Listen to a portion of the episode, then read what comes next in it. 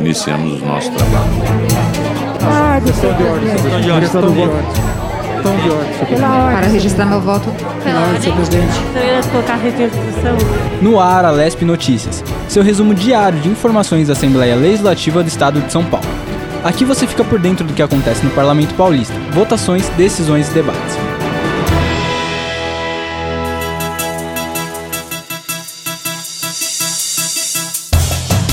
Seja muito bem-vindo, seja muito bem-vinda. Eu sou Guga Mendonça e esse é o Alesp Notícias.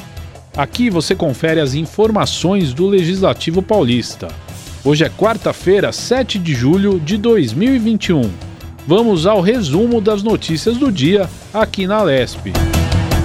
Com o calendário de vacinação contra a Covid, Estado de São Paulo amplia a reabertura de setores da economia aprovado na Alesp, projeto de regionalização do saneamento é sancionado pelo governador João Dória. Campanha Julho Amarelo busca conscientizar a população sobre hepatites virais. E mais, pinturas, esculturas e gravuras formam acervo artístico da Assembleia Legislativa do Estado de São Paulo. O Alesp Notícias começa agora. Boa notícia!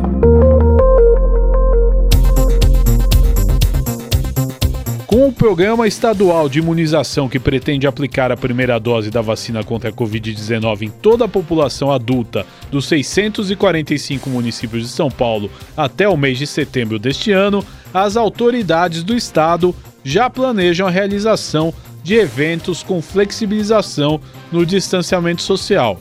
Atualmente, a taxa de ocupação dos leitos de UTI no estado é de aproximadamente 70%, e na Grande São Paulo, o número está próximo dos 65%.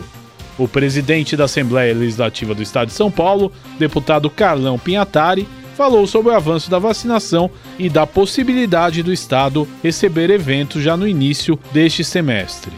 O governo de São Paulo tem uma expectativa de é, conseguir vacinar todos até 30 de agosto. Né? Isso é uma boa notícia, porque estão chegando agora as vacinas. O governo federal estava é, muito reticente uh, de comprar, mas agora ele viu que é a saída, então está comprando. Nós estamos recebendo da Johnson de doação e de compra, estamos recebendo da Pfizer. Eu estou negociando com o governo de São Paulo é, voltar aos estados de futebol com 30% da capacidade ótimo, já agora no mês de agosto. Isso tem, porque, mas é porque a, a vacinação está mais adiantada. Eu, eu falei com o Gagliotti ontem, que é o presidente do Palmeiras, a, a nossa preocupação não, era pra, não é para abrir 30% do estádio, é para abrir o estádio todo para 30% das pessoas, para ter o espaçamento, para não ficar todo aglomerado.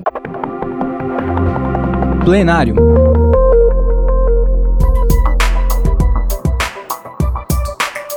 E aprovado e discutido aqui na Lesp o projeto que cria unidades regionais de saneamento básico para adequação do novo marco do saneamento foi sancionado pelo governador João Dória. A previsão é que os serviços de água e esgoto sejam universalizados até o ano de 2033. Para alcançar a meta prevista em lei, São Paulo contará com quatro unidades regionais de serviços de abastecimento de água potável e esgotamento sanitário. Sudeste com 370 municípios, Centro com 98 municípios, Leste com 35 municípios e Norte com 142 municípios.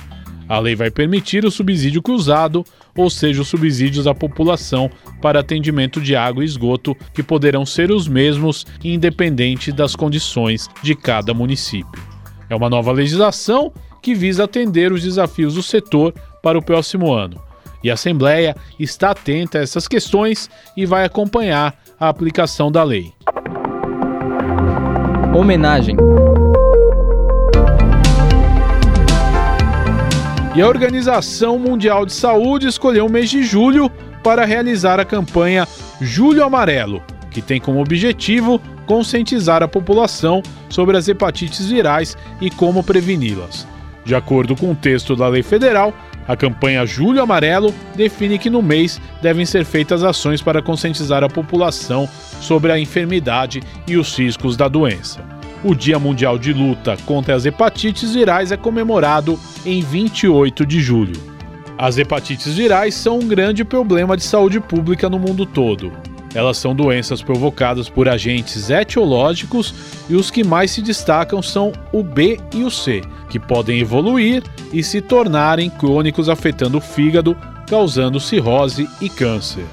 Tramita aqui na LESP um projeto que institui o estímulo à realização de teste rápido de hepatites virais, sífilis e HIV/AIDS em pacientes do sistema de saúde dentro de exames de rotina solicitados nos hospitais, maternidades, unidades de saúde públicas e privadas do Estado. A medida já foi aprovada pelas comissões e está pronto para ser levado à discussão e votação em plenário. Boa notícia!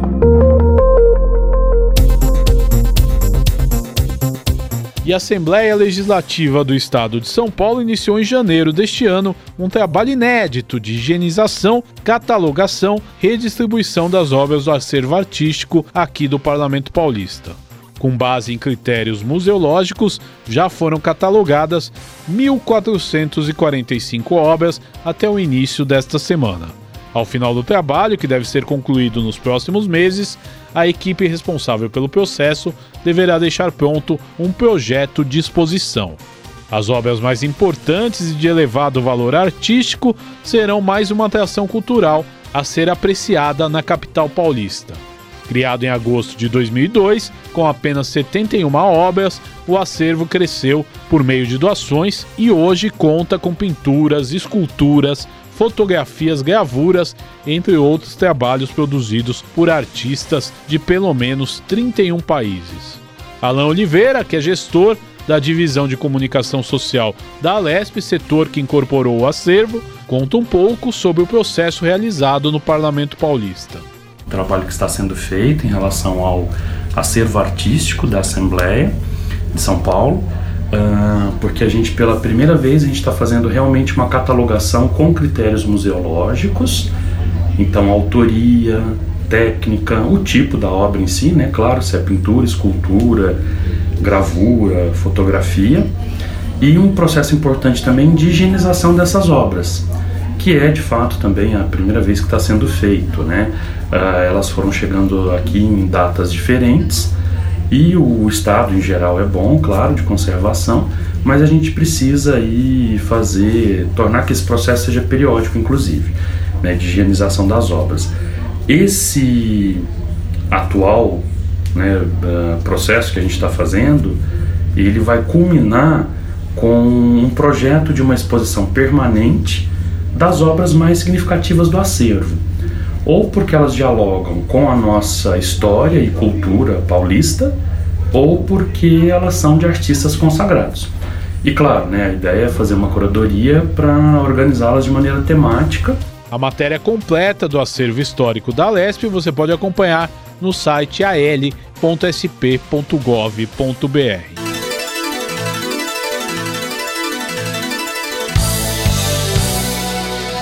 E o Alesp Notícias desta quarta-feira fica por aqui. Esperamos você na nossa próxima edição. Acompanhe as informações sobre a Assembleia Legislativa do Estado de São Paulo no site al.sp.gov.br, na TV Alesp e também nas nossas redes sociais, o Twitter, o Facebook e o Instagram. Não esqueça de acessar também o nosso canal do YouTube.